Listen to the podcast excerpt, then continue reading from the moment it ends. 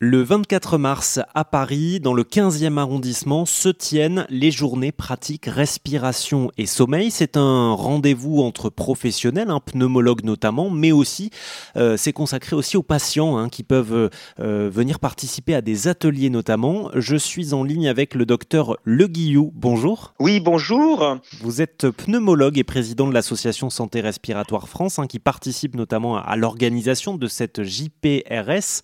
Euh, dites-moi d'abord, pour que l'on comprenne bien, ces journées sont consacrées aux, troubles respiratoires du sommeil, notamment l'apnée du sommeil.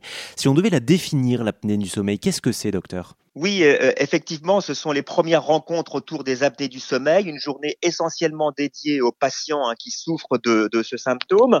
Alors ça survient la nuit, hein, les apnées du sommeil, c'est des arrêts de la respiration avec des pauses respiratoires qui durent plus de 10 secondes.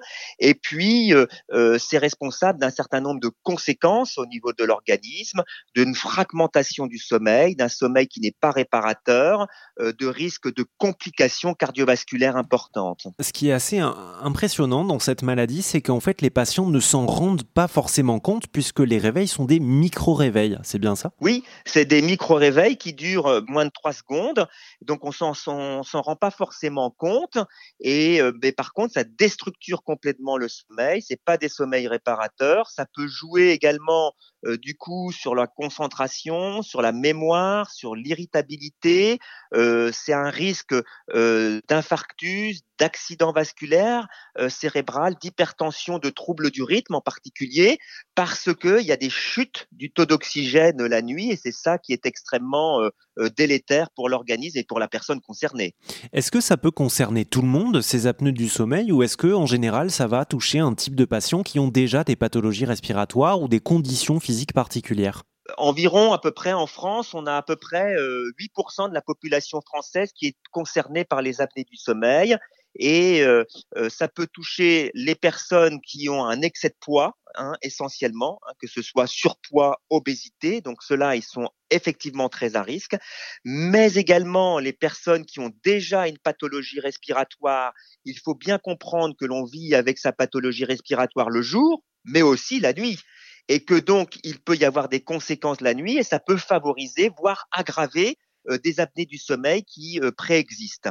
Et puis, il y a certaines personnes qui ont des malformations anatomiques euh, au niveau ORL, que ce soit le voile du palais, que ce soit la mâchoire. Et donc là aussi, on a des facteurs qui peuvent favoriser le développement des apnées du sommeil. Alors, on l'a dit, docteur, avoir une apnée du sommeil, on ne s'en rend pas forcément compte, puisque ça se passe la nuit, qu'on dort plus ou moins bien. Qu'est-ce qui peut nous alerter? Qu'est-ce qui peut nous faire dire, tiens, il faut que je consulte parce que c'est peut-être ça? À partir du moment euh, où on est en surpoids, où on est fatigué, euh, où on se lève la nuit, par exemple, pour uriner, que l'on soit un homme, une femme. D'abord chez l'homme, c'est pas forcément la prostate, ça peut être les apnées du sommeil. Et puis euh, tous ces symptômes-là peuvent alerter. Et puis chez les enfants, ça existe aussi, hein, les troubles de l'attention scolaire, les retards scolaires qui peuvent être arrivés ou une suractivité chez un enfant ou euh, le fait de, de faire euh, pipi au lit euh, trop longtemps par rapport à son âge, tout ça doit alerter également sur des apnées du sommeil. Et tous ces bons conseils vous seront dispensés au cours des journées pratiques respiration et sommeil. C'est le 24 mars à Paris. Vous avez le, le, programme directement sur le site de l'association Santé Respiratoire France, ainsi qu'un lien pour vous inscrire à la journée patient. Merci, docteur Le Guillou. Merci à vous.